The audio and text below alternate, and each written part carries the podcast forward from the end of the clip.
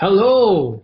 How's it going? Uh, welcome to the next episode of SG Explain. All right, let me just go and share this. I think that's a routine we have to always do, Yes, which is we are we are incredibly social, uh, and as Willie uh, goes on his social medias, we shall be uh, opening up with exactly what this topic is all about, which is water. Uh, and there's a reason why we've chosen water. Uh, if you guys tuned into our episode last uh, two weeks ago, uh, you would have known that we, Willie and I, are on this journey to understand what it means to be Singaporean. Um, Mhm. and that's a very complex question, and we know that we won't be able to find an answer anytime soon. Right. But we decided to tackle it in as many ways that we know how.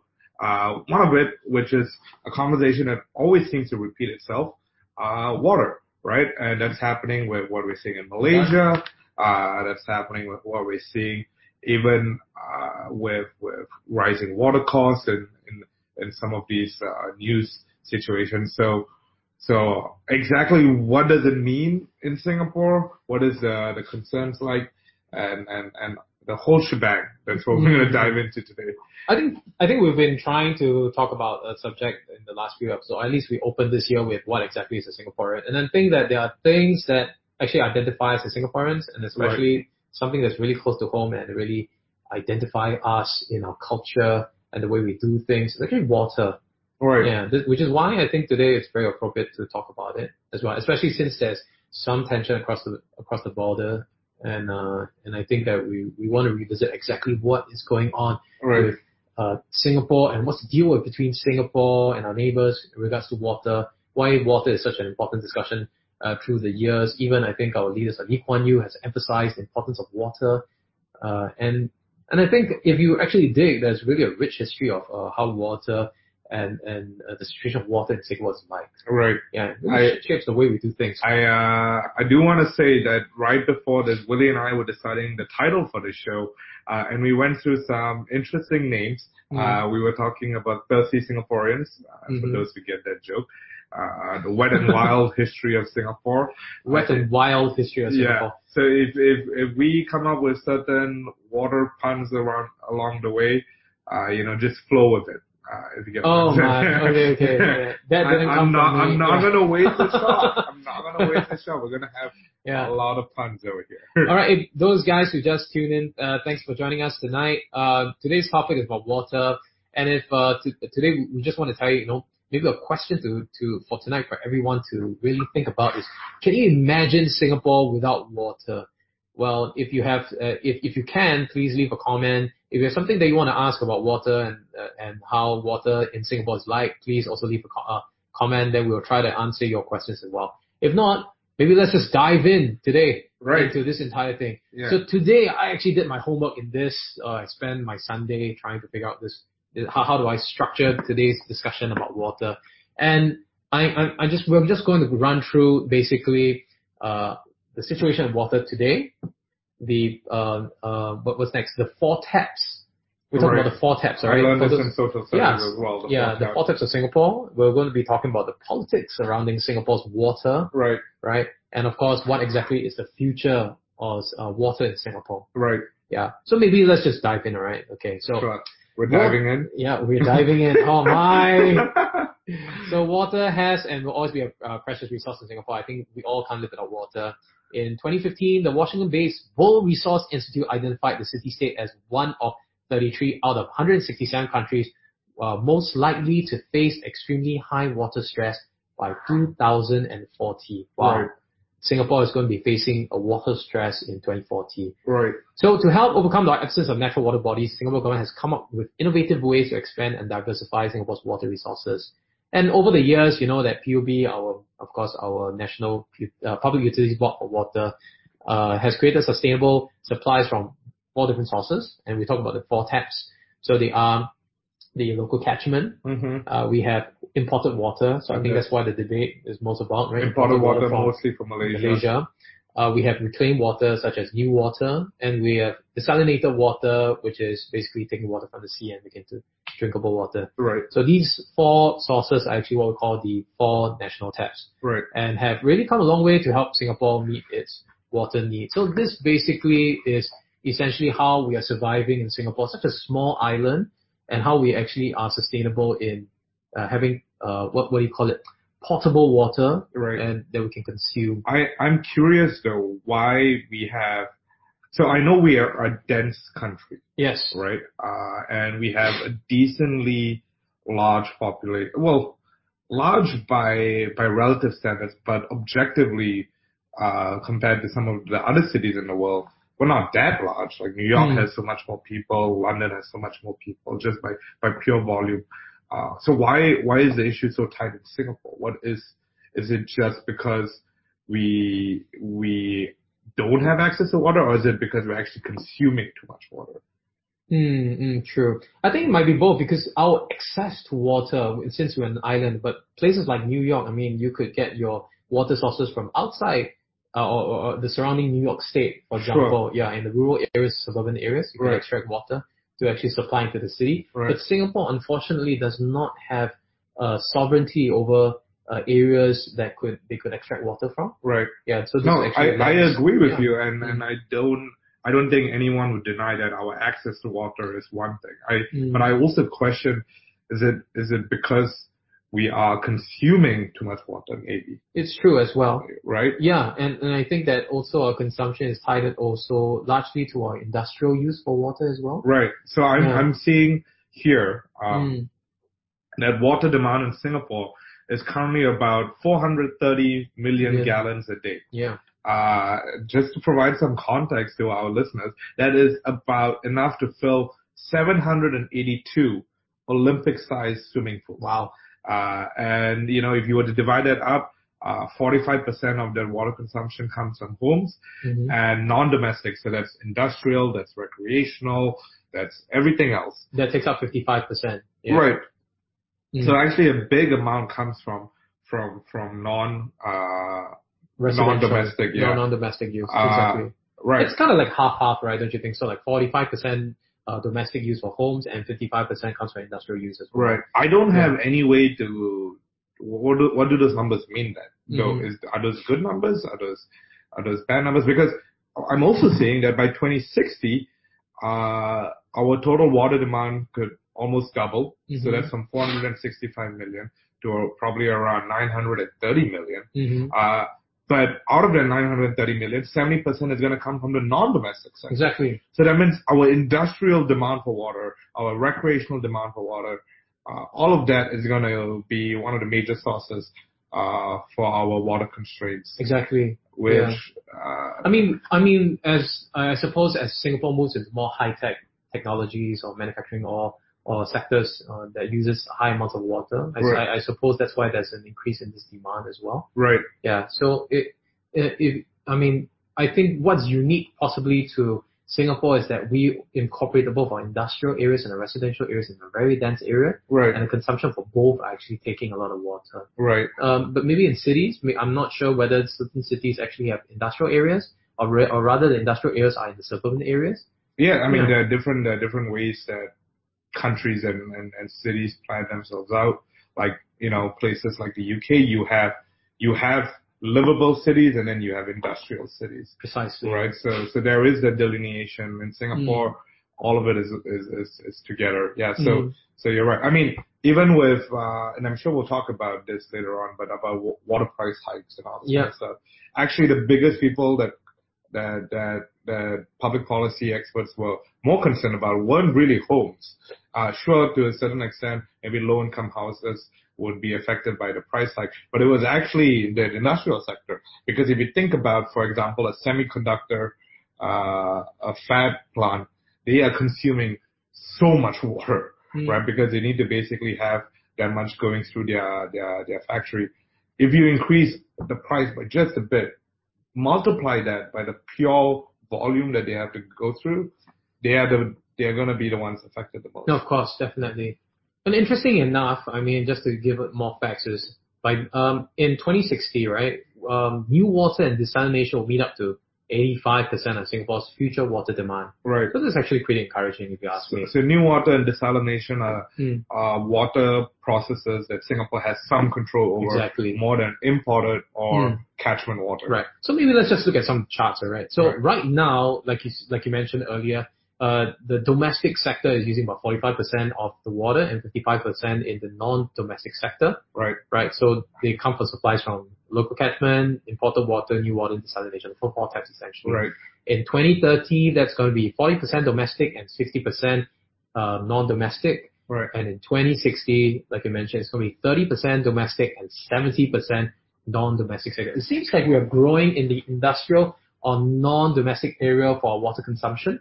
Right. Yeah, as, as we go through maybe in the next um, 40 years. What are the sources of some of this increases? Uh, Hmm. Like why, why, this is, where is this data from? From, This is uh, Public Utilities Board. right. So where, where does the PUB think all this non-domestic demand is going to come from? Do they think that Hmm. we're going to be developing more industries that are going to just be more water intensive? Are we building water theme parks? What's happening? I think, I think as we are taking more uh, uh, intensive technological uh, uh, things, like for example, um, uh, wafer fabrications, Right.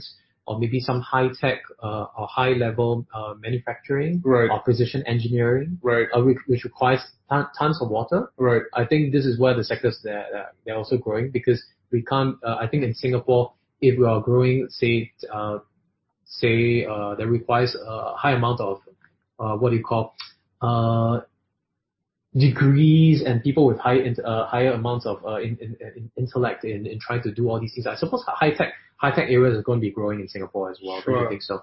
Yeah. So I, I think these are the industries that they're predicting that will be growing up based on Right. uh, the, the trends that we've seen over the years and economically what's this going to be impacting our water sources. right. Yeah. So, so, so just, just to give it a basic exa- uh, idea, I think this is essentially what's going to be progressing in the next 40 years for us, right? But really, sometimes I think it's also good to know our history a little bit. Yeah. What do you think? I, so? I'm a big Yeah. fan of history. Let's get a sense of history on this. Sure. So, I mean, this water, I mean, Singapore's water reliance is really, uh, stretches all the way down to even past our colonial times. hmm And uh, since this year is about bicentennial, it'd be good to also recap exactly what what hap- what went down and how maybe in our bicentennial, how how they came to Singapore. I mean, even Raffles when he came to Singapore, how they actually source for water supplies Right. and water, uh, uh, how to how how they actually supply their ships for all these things. So let's look down a bit of history, right? So local water supply and the first water imports during colonial time. So the history of common water supply in Singapore began with the construction of the MacRitchie Reservoir. So Alright, that's the first reservoir. that's the first um, common water supply. Okay. Yeah, that's the first common water supply. But actually, if you if you think about it, the history of clean water is actually even before this as well, before the MacRitchie. Oh, So, okay. yeah. So um, maybe maybe just let me just go into one area. I think we covered in our previous episode as well about this particular thing. Do you remember there was this hill that was supplying water? Yeah. Yeah, and then there's there's a well that thing. That was actually one of the first few identified areas for water supply in Singapore. Okay. Yeah. So uh so during during the time when Sir Stamford Raffles actually uh, um, uh, landed in Singapore, um why the British actually chose Singapore as a trading post in the first place was because it had access to clean water. Right. That's actually, actually one of the reasons. This this hill was well, Fort Canning Hill, right? Yeah, that's right, That yeah. was where the kingdom was based. Okay, Mhm. I like how we're tying back to old episodes. Exactly, yeah. So in fact, digging a well for drinking water was among the first tasks ordered by Raffles when he landed in Singapore. Right. Right. And eight months later, the British completed building a reservoir near the foot of Bukit Larangan, now Fort Canning Hill. Right. Right. Uh, despite being rudimentary, the reservoir had an aqueduct that carried water to a plaster line uh, tank sited at the edge of Singapore River. Right. So this this tank uh, had a spout that actually was used to uh, help uh, where where small boats will come along and actually fill that water Right. and carry it back to some of the larger ships. So these were actually water sources that uh, uh, during the time uh, that Fort Canning was actually supplying water for, for ships. Hmm. Yeah, So this was our first reservoir. this was our first reservoir Okay. essentially. So this reservoir doesn't exist because they've built over it.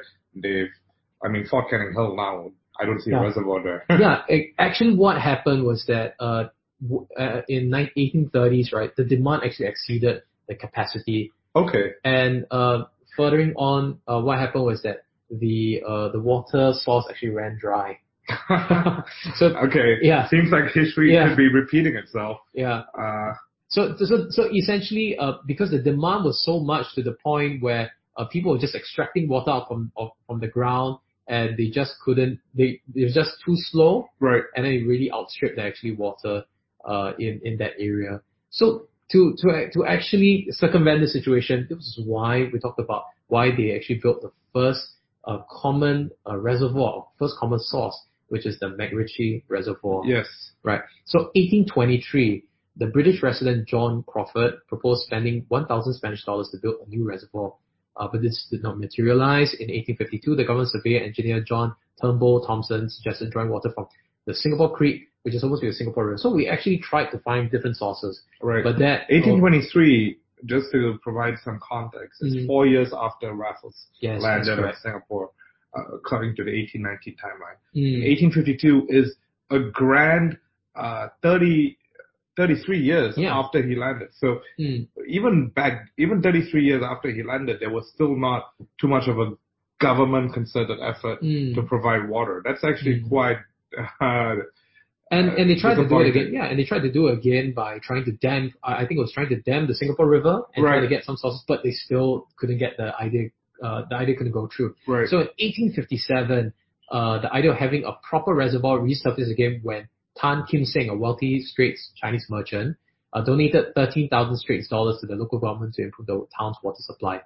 And this, uh, this was essentially what happened that, uh, Singapore actually was growing from, actually growing eightfold from 10,000 to 81,000. Uh, in, in a span of around 36 years. yeah, that's right. It was we, we were it was actually it was a growing port essentially. Right. Yeah. So with uh, Tan's donation, the government began building plans in January for a new reservoir and waterworks. But when cost estimates ballooned to 100,000 Straits dollars, the Bengal Presidency Calcutta, which administered the British colony fires, refused to sanction the project. You, you need to understand that this was the time that was the British, um, uh, the British India East Company. Indian Company, and Right. these were these were actually very expensive things that were were trying to do. What is a hundred thousand Straits dollars? That's that sounds like a lot of old money. Yeah, I know, right? Yeah. It sounds yeah because I what I admire about this and this again is an appreciation of Singapore Mm. history is that it took someone who was a straight Chinese to say, Yes. all right, you guys are not going to do anything, you British people. Mm, I'm going to come in and do something. I'm going to Mm. give you the starting fund, right. and then after that, uh, the government was like, all right, all right, we'll do something, and then even then they were like, well, it's it's gotten too expensive. Yeah. Uh, But anyway, to cut to cut chase, the Bengal government finally agreed right. to fund half the project. So uh, the remaining was actually uh, raised through a loan. So the new impounding reservoir, this common reservoir, renamed to the Thomson Road Reservoir in 1907, and thereafter as the MacRitchie Reservoir in 1922. Oh, so it had it has three names. It had the Impounding Reservoir as That's its right. first name, Thomson Road Reservoir as its second name, Yeah. and by 1922 it was the MacRitchie Reservoir. Mm. Okay. That's right. But it, and it began its operations in 1877, which is exactly 20 years after Tan Kim Seng's philanthropic gesture. Mhm. So this is actually our first reservoir. Very cool. I did Yeah. not know that. Yeah, so a long history of trying to get The MacRitchie Reservoir is huge. Yeah, it is. Yeah, that's where uh, the treetop walk and the huge forest. Oh, okay. I Hmm. I know it's one of our most iconic reservoirs. I didn't Mhm. know it was our first. Yeah, it was our first uh, reservoir to try to. So, so I mean, fast forward, uh, by the end of 1900, Singapore's daily water consumption had surged to 4.5 million gallons, and of course, this was due to a booming population. Right. So they decided to, the best course of action next was to enlarge the impounding reservoir, and they carried out between 1891 and 1894 at a cost of 32,000 Straits dollars.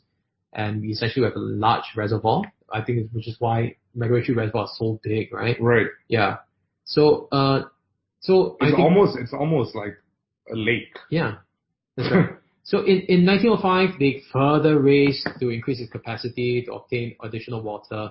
Uh, but I think this was not a really a sustainable thing. So they actually proposed to even build more, uh, reservoirs. So, um, so after the Thomson Road Reservoir, right, um, began operation, uh, let me just go on. It, there was a second reservoir that was actually being built. that was in And- Kallang. Yes, that's right. And, uh, it was, it was called the Kallang Reservoir Right. and then thereafter renamed the Peirce Reservoir in 1922, and Lower Peirce Reservoir, which is the name today, I think, Yes, that's the current name. Yep. Yeah, so that was our second reservoir. Okay. Yeah.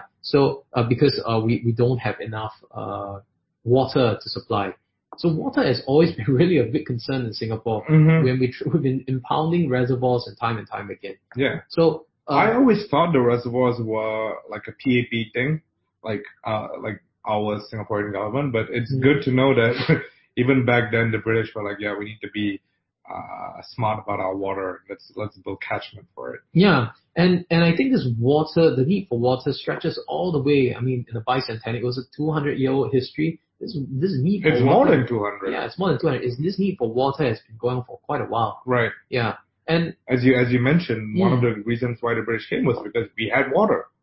Yeah. Mm. So so our our ability to source and, and do with water is it's a big part of our history. It seems. mm.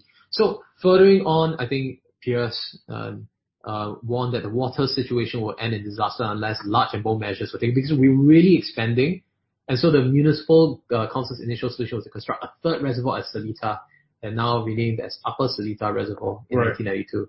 So we, as a growing, as a growing country or as a growing uh, uh, trading post Right. with so many people, there was always a need to try to build the next reservoir, and there was actually a race to see how we can actually get more water. Right. Yeah. What, I what I'm seeing here is that initially they wanted Seletar Reservoir to be as big as the Peirce Reservoir. That's correct. Uh, but this was also around the time where uh, an alternative scheme came up, which Mhm. is the Johor Water Scheme. Exactly. So instead of making Seletar Reservoir too big, they said, all right, we'll make it just just sufficient, and we'll actually focus on supplying that amount of water that we're missing out on hmm from Johor. That's correct. Okay. So that was the time where we started to uh, have, have water sources coming up from Johor. right. So, um, so the idea of importing water from Johor uh, came as early as 1904 after Peirce predicted that Singapore would continue to face chronic water shortages even if it were to develop all of its potential water resources on the island. Right. So even if we try to dam everything according to him at the point of time,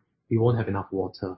So over the next uh, decades, Skudai River, Lingui River, a tributary of the Johor River, and Palipa River in the state of Johor were identified as potential water sources for Singapore. Right. And finally, in tw- 1923, the municipal uh, council concluded that the best solution was to obtain water from Gunung Pulai in Johor due to its height. So essentially what they were trying to do was that because it was a high water source Right. and through gravity, they could then easily just transfer this water to Singapore. Are we, so is this, is this us trying to buy that water? Or are we actually buying the land and, and, so what happened there? so you need to understand that during that point of time, Malaya and Singapore was still like a like a one country kind Oh, of thing. right. Yeah, so it They were was, all under the British. yeah, that's right. Yeah. So what they were doing is just really just trying to transfer water from another place. Okay. It wasn't it wasn't it wasn't a territorial con- uh, concern at the point of time. Right. Yeah. So these were things that, um, of course, between states there are some exchanges and some currencies that I actually talk about. But I Mm. think we'll cover about, cover that later. Okay. But essentially, this was how we, uh, how our appearance or reliance on water from Johor actually came about Mhm. because there was really not enough water in Singapore, even we even we tried to fill all the dams Okay. and all the reservoirs. So that's why we needed um, Johor's water for Singapore to try. the development of uh, the Gunung Pulai scheme, which cost 22 million straight dollars, involved the construction of a series of dams to create a 1.2 billion gallon impounding reservoir at the mountain's ridge in 1927, and the second 3.2 billion gallon re- reservoir located five miles away in Pon, uh, Pontian Kecil in 1931. Okay. Yeah. So these were actually the uh, the areas that we actually uh, uh, that was invested to build water sources for Singapore. And, and in Gunung Pulai, there were, uh, they created a plant to do treatment as well. Mm, that's to right. do treatment of the water. So, okay, so what, what I'm hearing is that they created some dams, they developed a waterworks in Malaysia, Mm. uh, uh, or rather what was back then Malaya, uh, Mm. and then from there they piped all the treated water across, uh, into Singapore. Mm, that's correct. So uh, I think there's also some history also as uh, I think I think that that should already give you an idea and so forth about the history of how uh, how Singapore started to have imported water Yep. from Johor. So that that uh, that actually should give us an idea why this history actually came about in the first place. I I think um, in to further on, uh, well, Singapore also started to uh, build things like unprotected catchments as well to increase our water uh, ability to actually harvest water as well. Right. So MacRitchie, Upper Peirce, and Lower Peirce Reservoir located in Central Catchment Nature, Nature Reserve. As it's not possible to build new reservoir within this gazetted nature reserve at the point of time it became a nature reserve, Yeah. the PUB had to look elsewhere for water. This is really fast forward when uh, the, when the PUB was already in power. Uh, the PUB has already been established. In 1972, the agency released the first water master plan, which charted the long-term development of water resources in Singapore. And one innovative method adopted by PU was the, cre- the creation of a string of unprotected catchments across the island. Hmm. Unlike protected reservoirs, such catchments are located in urban areas, uh, using water that is of low quality and with high organic matter. But what they do is that they improve the filtration process and methods so that they're able to then harvest this water for Singapore to consume. Right. Yeah, So it's almost like a decentralized way of collecting water. correct, correct. The Central Catchment Reserve, by the way, is a fascinating part of Singapore that I think a lot of us uh, just take for granted. Mm, In that we we are a small island, mm, but we have this huge part of the island right in the middle mhm. that is just pure forest uh, and and and and all these big reservoirs, right? Like Yeah. the upper, upper and lower Peirce and MacRitchie. Yes. Uh, that's crazy that we, as a country, have decided no, we're going to keep this. Mm, uh, and, and and and I'm glad that we have. And there's always going to be more debates about you know development versus versus conservation. But yeah, that the fact that we have the Central Catchment Reserve is a big win for Singapore. Of course, yeah. Yeah. And of course, I think um, if you ever been to the city skyline in Singapore, like for example, you've gone to Marina, Mhm. Barrage, right? And that's also actually a catchment area as well. Right. So, so the Marina Barrage actually is the 15th reservoir that uh, uh, that Singapore has. Uh, just uh, trivia as well. There are 17 water, uh, water catchment areas in Singapore. Are all 17 reservoirs? Yes. Okay. Yeah. So, uh, or at least a size of a reservoir. Right. So, so these, uh, the 15, and of course it serves to store water, alleviate flooding, and also to have recreational activities as well. So it, it actually adds to the whole city skyline.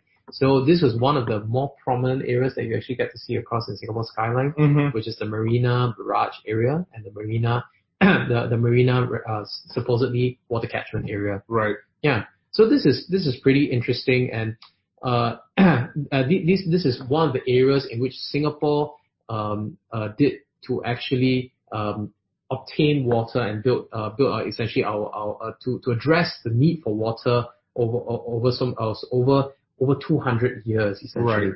But I think moving on, uh, Singapore also realized that uh, trying to uh, essentially obtain uh, water by yourself through your own catchment and trying to import water from Johor, it's not going to answer to all our water needs. Mm-hmm. It just isn't enough. So further on, uh, to reduce the uh, reliance of water uh, uh, across like imported water or really to just tr- try to keep damping was uh, building these things called uh, uh, desalination plants Mm-hmm. as well as water reclamation systems as well. So they are like new water and also desalinated water essentially. Right. So an, uh, a recommendation um, uh, in 1972 of the Wa- Water Master was to use reclaimed water and uh, and water that has been purified to a high degree. Um, but that uh, this is not an entirely new concept.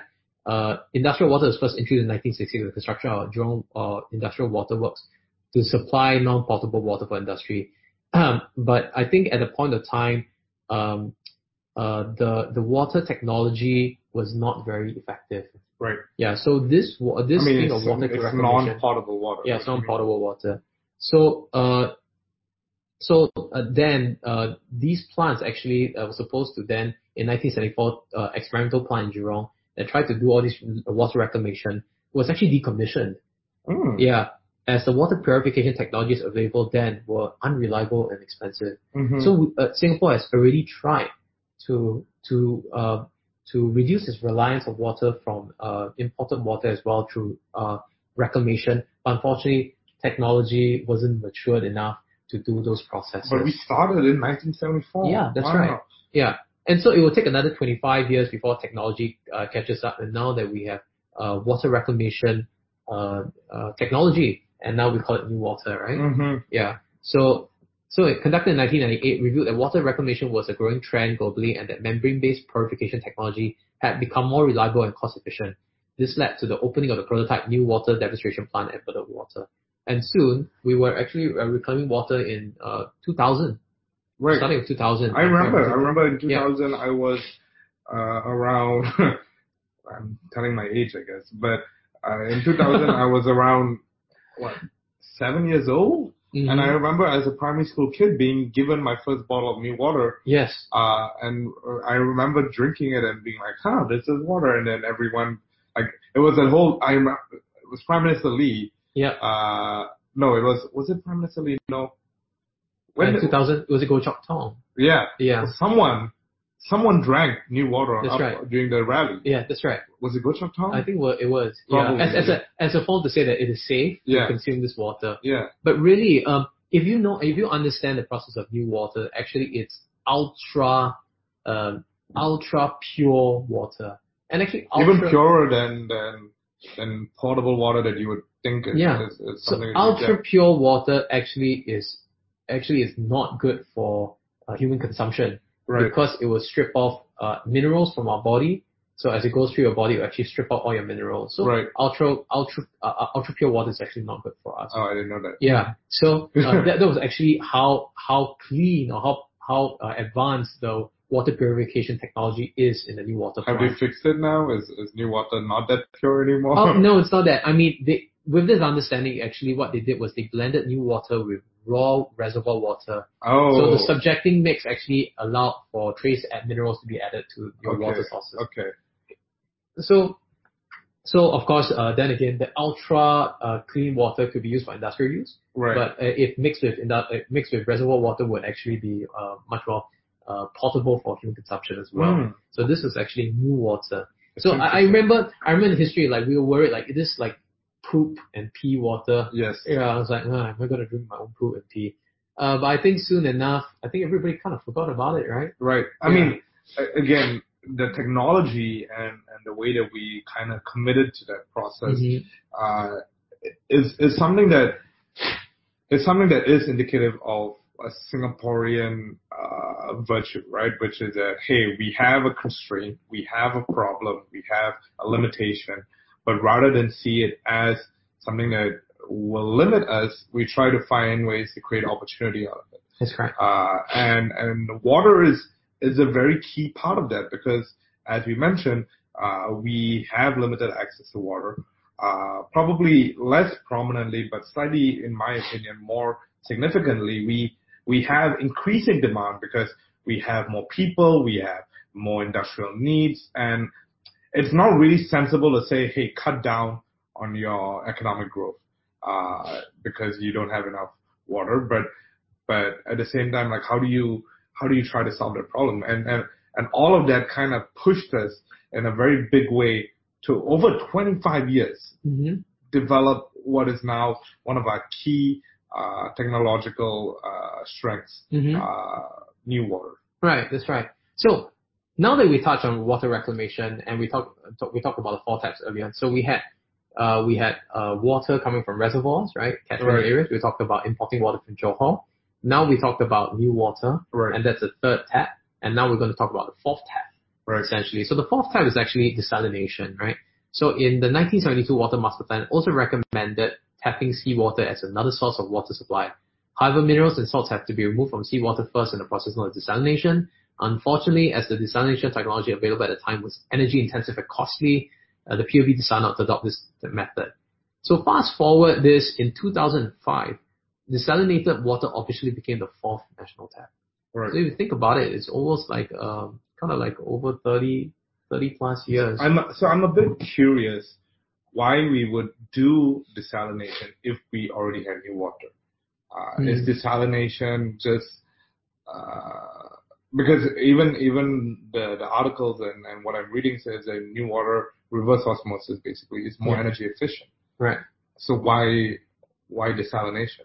Uh, Because the uh, uh, because um, water reclamation cannot uh, can only generate a certain amount of water uh, uh, to Singapore. Okay. So there is not enough uh, there's not enough production of water to for example, if we want to uh, stop imported water, for example, Right. there's just not enough water to be uh, placed back into our industrial usage or our, our total usage as well. So then we need to draw from the sea. That's right. And if we draw from the sea, then we need to undergo desalination. Exactly. Okay. Yeah. So, So, so it, that actually surprises me because desalination in my mind seems like a much more intensive. and and also less technologically complex complex Okay. uh, system compared to reverse osmosis. I could be wrong. Mm. I, uh, I have uh, very limited knowledge of of, of, of that, but Sure. it, it seems interesting that desalination was our last tap. Right, right. So anyway, to to go on, in 2005, uh, desalination water officially became the fourth national tap, right? Right. With the opening of the first desalination plant in Tuas, uh, I think this name became a household name. It's Hyflux, right. wholly owned subsidiary. SingSpring Private Limited won the bid with the construction of a desalination, desalination plant under PUB's design, build, and own and operate model. So this actually supplied 30 million gallons.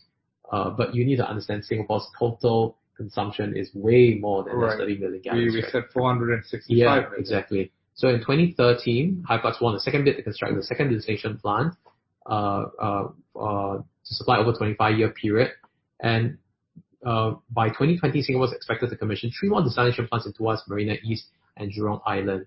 So by 2060, Singapore's total water demand could almost double. Yeah, this is what we said earlier. but but I think what's what should be noted is that Hyflux is also controversially uh, like they basically had to file for bankruptcy. That's right, Right. that's right. because the whole process of DBOO, design, build, own, and operate, Hmm. it takes a huge amount of burden on uh, Hyflux.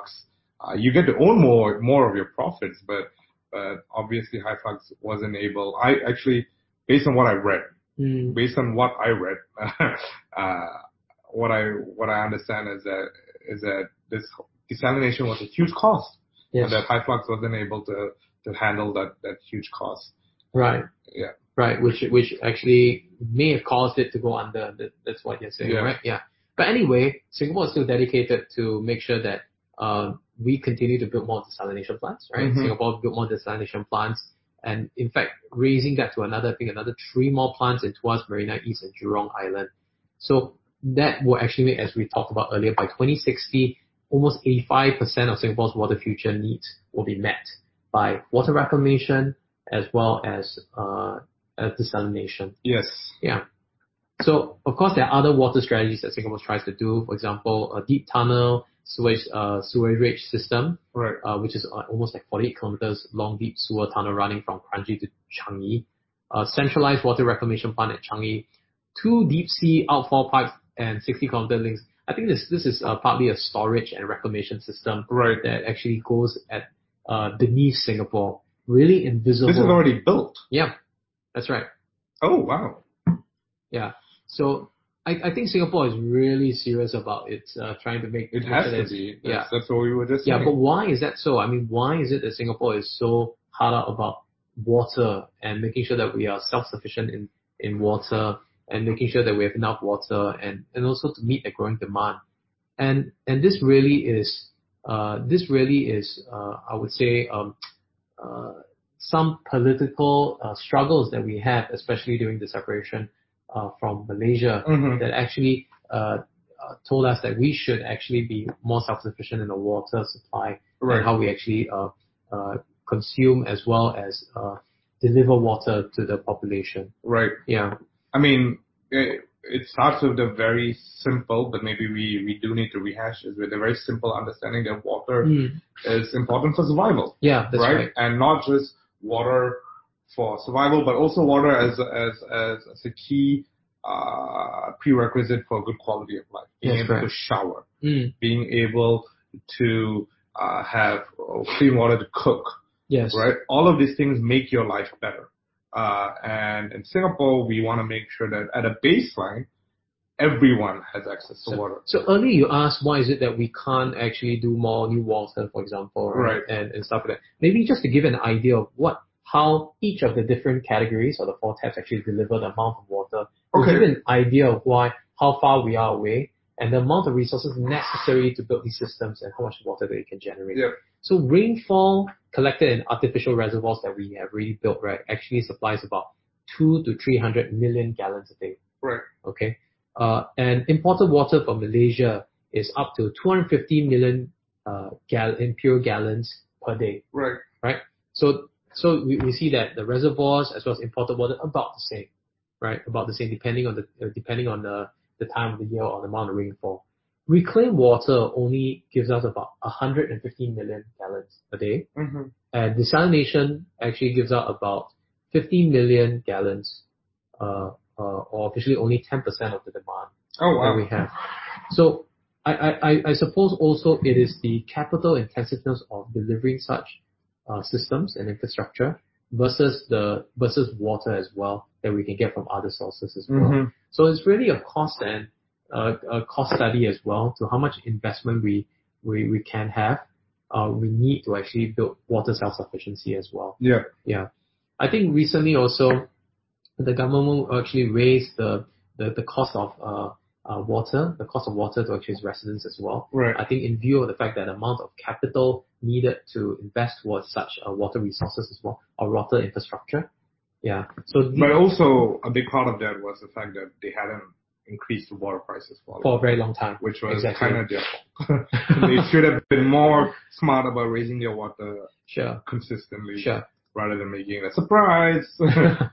but essentially, reclaimed water and desalination water only fulfills um, less than I think uh, maybe 40% of our water uh, water needs now, and still largely uh, the the, uh, the the bulk of our water needs actually needs to come from imported water as well as the catchments that we already have. What, what I find interesting is that I'm, I'm reading here that the chairman of the PUB Mhm. admitted in 2012, so this is around six years ago, that water self-sufficiency could be achieved well before 2061. Mhm. Wow. So Mhm. he, we genuinely believe that we can be self-sufficient. Yes. We don't have to import water. Correct. Correct. That's We, very, we will get there later about why there's a need for self-sufficient in, in Singapore. Yep. But yes, uh, we could actually be well ahead of the target by 1961. But just to give 2060. uh, uh, ni- uh, sorry, 2061. 1961 is way past. Oh yeah, yeah. So just to give you an idea, we talked about reservoirs, and I uh, earlier mentioned there are 17 Right. reservoirs in Singapore. Are Maybe you gonna, just, are you gonna list them out? yeah, I'm just gonna list them out so that if you live near those areas, you know where you uh, where you are. Okay.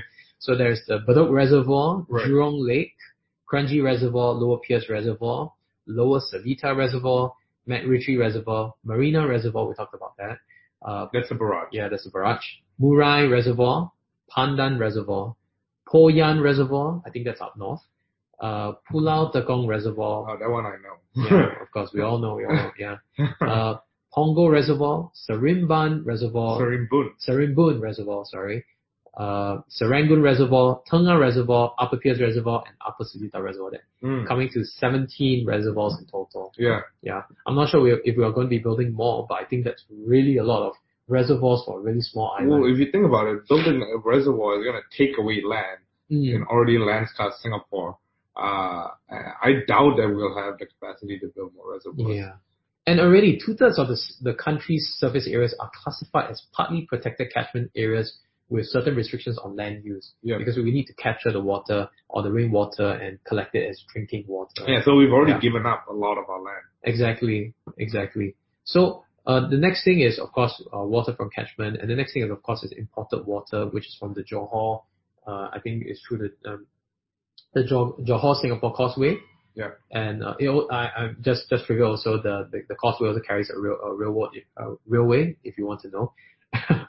yeah, okay. yeah. So as of 20, uh, 2009, imported water has been reduced from 50% previously to 40% of total consumption. Wow. Yeah. After the expiry of a wa- 1961 water agreement between Malaysia and Singapore in 2011, uh, two in- agreements are enforced now, so which I'll cap, I'll, I'll touch on later. Yeah. One was signed in 1962 and another in 2000. Both will expire. Both of them will expire in 2061. So just to know why we keep talking about 2061, which you earlier highlighted, Right. is the date of expiry Okay. for uh, well when uh, uh, Malaysia has we will need to recontract with Malaysia or have a different arrangement with Malaysia on how water is to be uh, brought into or imported into Singapore.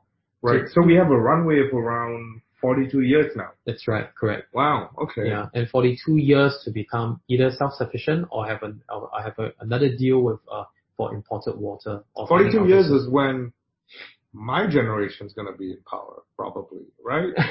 Or maybe even? I thought you're already in power. no, no, no. like, yeah, this is our problem.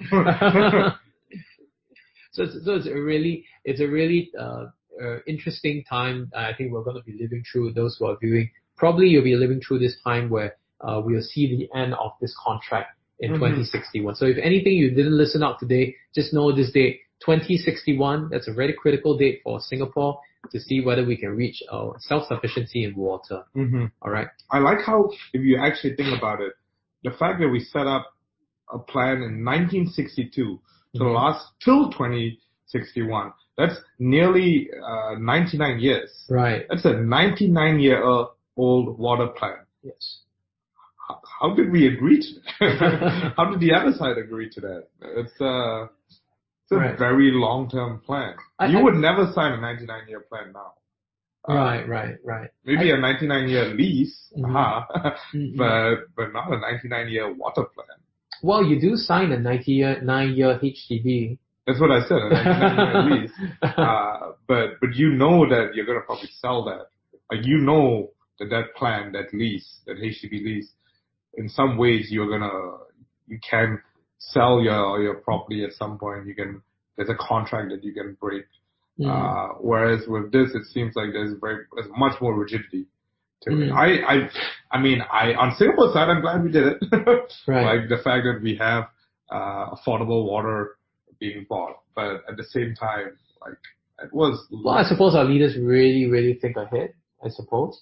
Um, and, and therefore, that's why we come with such really long contracts. All right. And, uh, people at the point of time when they formulated the contract couldn't see the end of 99 years when they actually signed it. They couldn't visualize how 99 years will change a lot of things as well. Yeah. Yeah. So that's why I think people were very daring enough to actually sign these. Maybe they said that things won't change so much after 99 years. Yeah. Who knows? Yeah. But I think in, in today's society, maybe we become, our attentions are much shorter, so we think that 99 years, wow, I need to do more I things mean, in a year. I well. will also say that I think a lot more things happen in one snap of a finger today than they probably did a long time back. Right. Right. Uh, and that maybe that's also because we just have access to so much more information at the snap of a finger. Right. Right. So maybe, maybe we talked about so much about the four tests, but maybe let, let me just go into one area that we haven't really talked about, and that is actually PUB's water conservation. efforts. Okay. Right. So actually, in line with the fact that we've been trying to build water infrastructures, was uh, the other portion was to educate the public on uh, the importance of saving water. Mm-hmm. And I think that I'm not sure whether you lived through. I lived through a point where we actually had to ration water as well. Have you, You you had to live through that. Yeah. We had water ration exercises that that we had to live through.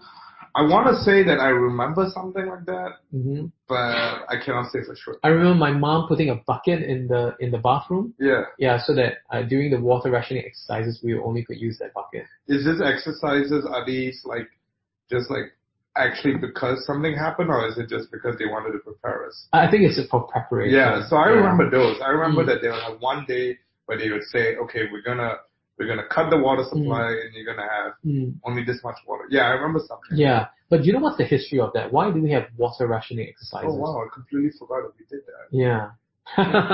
Wow. Some somewhere in history we actually sometimes we actually take it for granted. Yeah. so? Yeah. But why why is it that we have water cons- conservation exercises and we actually lived through some of the exercises as well? Mm-hmm. Was that in 1963 a severe drought swept through Singapore and our neighbors up north, forcing the authorities to issue an urgent appeal to the public to use less water until the water levels went back to normal. Unfortunately, the public did not heed the appeal, leading to water rationing that lasted 10 months from April 1963 to February 1964. Yeah, it So- sounds like classic game theory. Yeah. in that sense. it's basically everyone saying, well, if if everyone else is gonna be getting water for themselves, I probably should as well. yeah. And Of then, course. And then that's and then they did. nobody nobody tries to ration the water Yeah. as well. But essentially, what happens is that there became an enforcement of water rationing, and people actually uh, actually had to had to take buckets and actually fill that fill their buckets uh, with water, and then essentially that's all they could use for the day. Wow, Yeah, right. that's crazy. Yeah, I know, right? Yeah. So what then following on from this 1963 uh, history on water conservation, right? Uh, in uh, slowly through the years, PUB started to educate the public on the importance of water. So in 1970s, PUB launched its first national water conservation campaign, adopting the slogan "Water is precious." Okay, yeah, Yeah. pretty straightforward, right?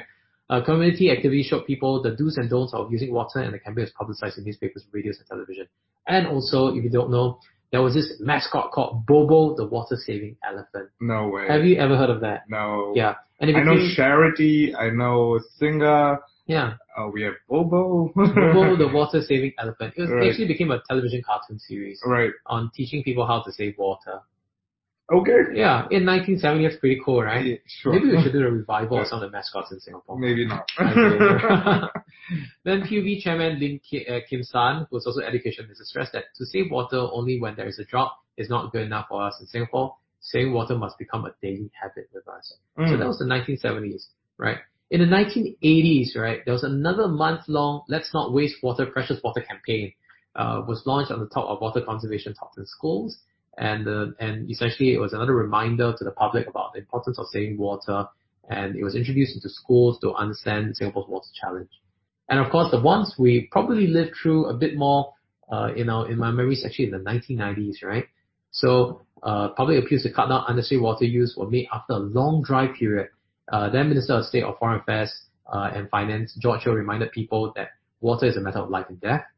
Uh, and it was also the time where we introduced this thing called the Water Conservation Tax. Yeah, and that and that still exists. Yeah, it still exists to the day. Yeah. So if you have, if you actually have uh, looked through your bill, uh, in on your on your on your utilities bill, you'll see this particular tax called the Water Conservation Tax Mhm. within your within your utility bills. So if you ever wonder what this is, this is actually a tax to incentivize people to save water. Mm. So the more water you save, actually there'll be less tax. The more water you use above a mark, then of course more uh, water conservation tax will be imposed onto you Yeah. and your family as well. And Right. this is this is also in the 1990s. I can see here that that was when they had the campaign with the water Exactly, rationing. and that's that- probably that's where we live through. but only with 30,000 households. So we were probably part of those 30,000. uh, So this is a six-day campaign uh, involving water rationing, right? yeah, And I don't know why. Maybe maybe it felt like a lot more people were actually doing the water rationing. maybe. Yeah. Back then, our our idea of, of, of our neighborhoods were much smaller. So Mm. maybe just knowing that our neighbors did it, it felt like the whole country was doing it. Yeah, probably. Yeah, I yeah, my neighborhood was my kingdom back then. That was it. Mm-mm. I, I think I think reminisce to this, we don't really have uh, much uh, water rationing exercises anymore. Uh, Thankfully. yeah, thankfully, I think I think we. Oh, there. Yeah. So okay, I when you said Bobo the elephant, sorry Yeah. guys, I just saw this, but we I, I was thinking of who is our mascot today, and I remember that there is a mascot. It's Water Wally. Wally, Wally, exactly. Yeah. If you go to the Marina Barrage or any kind of PUB event, you'll see this giant droplet, blue droplet, yes. Water Wally. Uh, Yeah. yeah. I still hate Singapore mascots. Why? Yeah. I, I, thought Water Wally was pretty interesting. I, I, I just think that they trivialize a lot of the issues, but that's a discussion for another day, really. Yeah, sure. we can Um, dive into But I remember there was a Water Wally uh, advertisement. Right. That's kind of creepy. Water Wally was just like peeking into people's bathrooms Oh. and like and people were like really happy and surprised. They so were I, kind I, of creepy. I get the sense that we both don't like Water Wally. Oh, I thought Water Wally was okay, but I mean just a creepy bit. Yeah. Yeah. So in 2010s, I mean, which is why we are where where we are right now. I mean, we have a lot more things like uh, uh, social outreach and things uh, that actually help us to uh, save and conserve water. Things like that are Yeah. a bit more nuanced, which Yeah. I like yeah, compared to exactly. Water Wally and the Elephant. Right, right. Maybe let's let's go into uh, just a brief on what exactly are the political areas that uh, that water and, and Singapore is really uh, Yes. very closely related. Let's let's bring it all back to what's Yeah. happening today. Yeah. Yeah. So we talked about um, the, how we were actually importing water into Singapore in, in the early 1900s, right? So in we, we earlier talked about when uh, when this happened was actually 19, 1927. So 5th of December 1927, right? Uh, okay, so there were actually four different signings between Singapore and Malaysia, and the first signing was actually in 1927. So this agreement in 1927 actually allowed Singapore to lease 2,000, uh, 2,100 acres of land in Gunung Pulai. We talked about it earlier Yes. uh, an annual fee of 30 cents per acre for the purpose of supplying war water to Singapore. Singapore was not charged for water. So in 1927, we were only charged, Singapore was only charged uh, For renting for the land. the land. that were generating water Okay. and not charged for the water. Okay. All right, so just just know that in this in uh, 2nd of October 1961, the Tebrau and Skudai Rivers Water Agreement. Uh, it replaced the 1927 agreement that allowed water to draw from Gunung Pulai, uh, the Tebrau River and Skudai River for a period of 50 years. Well, another long long time, right? Right. So Singapore paid an annual rent of uh, 5 ringgit per acre and 3 cent for every 1,000 gallons of raw water into. So this is both rental and That's right. the cost of water. Correct. After the agreement expired in 2011, Singapore handed over the Johor state government the Gunung, uh, Pulai and Skudai waterworks as well as the pump houses at Pontian and Tebrau without any charges and in good working order. Okay. So Yeah. so basically, we paid, we developed all of those waterworks. Yes. Uh, I, I'm not completely sure how much of cost was borne by maybe the Malaysian government. Maybe there was some. Hmm. Maybe there was there are costs that we don't know. Uh, but for the most part, we can we can say that the development was done by the Singapore uh, municipal authorities or whoever was based. Oh, it was an investment yeah, by Singapore. and yeah. and after all of that, we just gave it. Yeah. How we said to return it. Yeah. the agreement so uh, ended. We'll give you this. Exactly. Yeah. Yeah. So this this water agreement has also been superseded already. Right. So now there are two outstanding agreements that we have with Malaysia. Right. Uh, and so that is the uh, uh, the 29th of September 1962 Johor River Water Agreement. Okay. Right. This agreement is still in effect today and allows Singapore to draw 250 million gallons of water per day from the Johor River for a period of 99 years until 2061, right. which is the date we talked about. Singapore pays rent for the land it uses at the standard rate applicable to the use uh, made of such lands and in the particular building lots on town land. So market rate. So market rate exactly Yeah. for the land that this uh, uh, this uh, uh, water facility is, Yeah. and also pays for the water it draws at a rate of three cents per 1,000 gallons as well for 1962. Okay. So this is one of them, uh, one of the agreements that still that still is in effect. hmm In 24 of November 1990, uh, uh, there was another agreement which supplements the 1962 water agreement and still valid today. All right, the agreement allows Singapore to purchase treated water from Johor in excess of the entitlement of 250 million gallons per day of untreated water under the 1962 agreement. Right, Singapore bore the cost of constructing a dam across Linggiu River and maintaining it. So we actually built this uh, this uh, Dam. uh, dam, yeah. And Singapore also paid a one-time upfront payment of uh, 320 million ringgit as compensation for the loss of land use, a premium of 18,000 uh, ringgit per hectare, and rentals for the remaining tenure of the agreement, calculated annual rate of 30 ringgit per 1,000 square feet.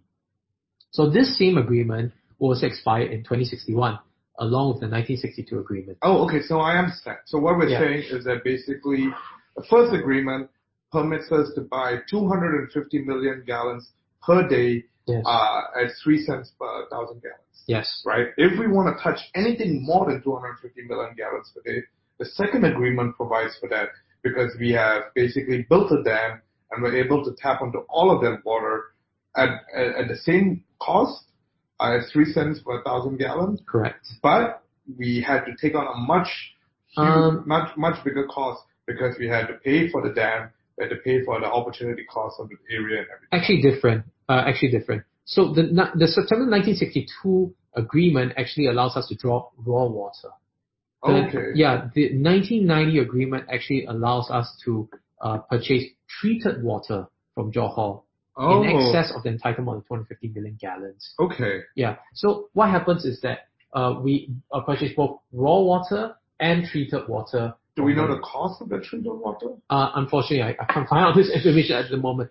But what I think is very important for Singapore is really the uh, September 1962 agreement, which talks about the 250 million gallons of raw water. Yeah, which I think Singapore actually takes it and treats it, and then thereby selling it back to Malaysia for treated water as well. Right. Yeah. So this supplementation in the 1990s, whether uh, whether Singapore actually uses it, is a different is a different topic for another day as well. Mm-hmm. Yeah. So what really is the important agreement here really is the 1962 agreement to purchase 250 million uh, gallons of water per day. Yeah, and, and Mm. if you tie it back to this topic of, of a potential drought, a potential dry spell, and our need for conservation, then what does happen if one day uh, we are A, not self-sufficient, B, something does happen in Mhm. terms of water shortage, Right. and C, uh, when we do try to tap on to uh, our neighbors, they say, no, we, you know, maybe, maybe they're not, it's not well, uh, poor intention, not Mhm. ill intention. They just say, we, we're having struggles as well, and we need to, we need to provide for our people. And Singapore is just going to be left without its own water, right? Mhm. So, so I get it. I get why we need to be self-sufficient. I mean, it's, it's duh, but if you really think about it, especially because Singapore would not have regular access to all of their water, Yeah. then then yeah, that, that becomes a huge issue. Exactly.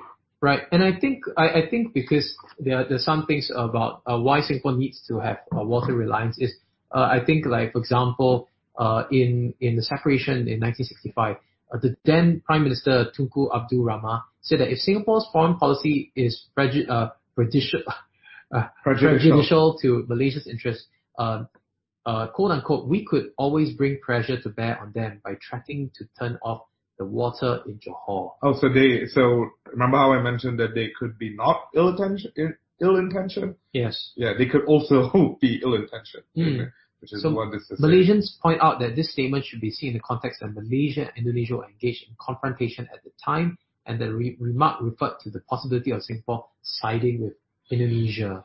Okay. Right. So I think I think the contention of water, whether it was siding or whether it's really a, a, a, in, in a different context, Right. was really a, a topic for politics. Right. Water was water is life, Right. and therefore uh, this was something that why it's so central to Singapore's uh, political uh, uh, political discussion as well. Then just to add on as well that we had failed water negotiations with Malaysia from 1998 to 2002. Mhm. So in 1998, Singapore began new negotiations with Malaysia to extend its water agreements beyond 2011 and 2061. right. Uh, in return, Malaysia initially asked to increase the water, water price to 60 cents per 1,000 gallons, uh, corresponding to 4, uh, 4 US cents per cubic meter. Uh, this price was still much lower than the cost of desalinate- desalinated seawater or NEWater. However, in 2002, Malaysia asked for a much higher price of 6.4 Malaysian ringgit per 1,000 gallons. That's six six dollars and forty ringgit, Yeah. uh, six forty ringgit per 1,000 gallons yeah. And arguing that Hong Kong paid the equivalent of 8 Malaysian ringgit per 1,000 gallons for water from China. Unfortunately, uh, uh, the This was the, The- same this- price as yeah. desalinated water. yes, So Singapore basically said that, uh, you know, that doesn't make cost Yeah. sense for us. yeah. So Singapore finally refused to accept a high price and decided to give up its goal or to extend agreements beyond 2061. So instead, the country decided to achieve self-sufficient in its water supply before uh, 2061, and the negotiation ended in 2003 without result. Yeah, so we've given up on trying to get more water from Exactly. Malaysia. Yes. We basically said, you know, there's very little likelihood that you're gonna, uh, in good faith, give us a fair price or maybe even a cost competitive price. Correct. Uh, and you know, we might as well uh, use that opportunity cost and develop our own self-sufficiency mechanism. That's correct. So this date of 2061 becomes a very central date to achieving self-sufficiency right. for Singapore Wow. uh, for water. So I think I think I think if there's any takeaway from today's uh, topic, really is how does Singapore uh, uh, reach that level of self-sufficiency in, in 2061? Yeah. Yeah, and I think uh, and I think uh, you can see why the desalination plants are built based on phases, even NEWater phases, and when when are we going to be ramping up to make sure that all these plants and these capabilities are enough to fulfill all our water needs in. Singapore. So maybe maybe just to summarize, uh, what I'm hearing, and Willie, thanks so much for for navigating this huge complex monster of a topic, uh, is that there are probably a couple of reasons for why uh, we have such water policies. The 1st Mhm. uh, and probably most prominent is, is security. Yes. Uh, the second is livelihoods. We want to be able to provide a basic quality and standard of life in Singapore. That's correct. Uh, the third is some kind of cost management. Uh, so even with the way we do NEWater and desalination, all of those point in some ways to how we manage the cost of water in Singapore. Uh, and the fourth uh, is basically just because at the end of the day, we want to be able to uh, we want to be able to to be proud of of the fact that we can do it by ourselves, Mhm. right? Uh, and I think I think that's a big part of what it means to be a country That's right. as a society and, and and a lot of that, like being able to not be dependent on someone else is it's a big deal. Mm. Uh, yeah. So actually, you can already kind of see how Singapore is going to be achieving this um, in the future. Uh, so what happens is that why are we building all these desalination plants? As you can see, the SingSpring desalination plants actually creates about 50 million uh, gallons of water a day. Mm-hmm. So if each plant produces about 50 million, and we actually, you can see the number of plants that we're building. It's like one, two, three, four, five, six, seven, and seven plants will give us about po- potentially 350 million gallons a day. Right. Yeah. That should cover around That would should one cover third of, of the needs by 26. correct, and that would completely uh, cover with growth of the 250 million that uh, imported water is actually given to Singapore, Right. or rather to sold to Singapore. Very interesting. Yeah. So this is actually how Singapore is doing to try to reach its self-sufficiency and also still making sure that uh, we uh, we can actually pay for this as well. Mhm. Yeah, and to, to reach that level of water security in Singapore. Mhm. So if, if I were to sum it up today, essentially is that water has been a very central discussion in, uh, especially in this bicentennial Singapore, and very always at the back of head. Uh, sometimes almost invisible, something we take it for granted, but water is really an essential discussion uh, for all Singaporeans. Uh, uh, whether it's water security, your livelihood, whether it's for economic progress, whether it's for uh, just just for us to shower, really water it becomes a, a a a really important facet in our everyday life and what and the survivability of Singapore. And until 2061, or rather until the day that we, uh, Singapore reaches self-sufficiency, I think uh, this will always be at the back of our heads as well, Yep. continually as as we progress as a nation as well. Yeah, Wow. great. Well, we hope that this wasn't too heavy for you guys. Uh, and if it was, then then then it's fine. Uh, you can re-listen to us in small chunks on our podcast. Thank you Mhm. for for tuning in. I feel like I learned a lot today. Uh, if you are listening to us on podcast, do uh, share, subscribe, rate. Uh, your reviews and your sharing does help more people get to know about what we're doing. And and, I, and again, if Yeah. you are ever curious about what we're doing, check out some of our earlier episodes uh, to see to see some of that. Uh, but yeah, Yeah, I hope I hope this is a great uh great. This long topic today. We exceeded the hour mark. today, yeah, but we try. We've been trying to bring it down. we went we went over It's just today. so content rich. Uh, Yeah. This this entire thing. yeah. But anyway, guys, thanks for tuning in. If you have any more questions, please leave a comment below, and um, and we'll try to find something new, interesting topics for you in the next time round. You Yeah. know, I, I I was thinking about the whole mascot thing. Maybe we can talk about the mascots of Singapore. Uh, We sure. sure. But in All due right. time, thanks for tuning in, guys. See you All next right. episode.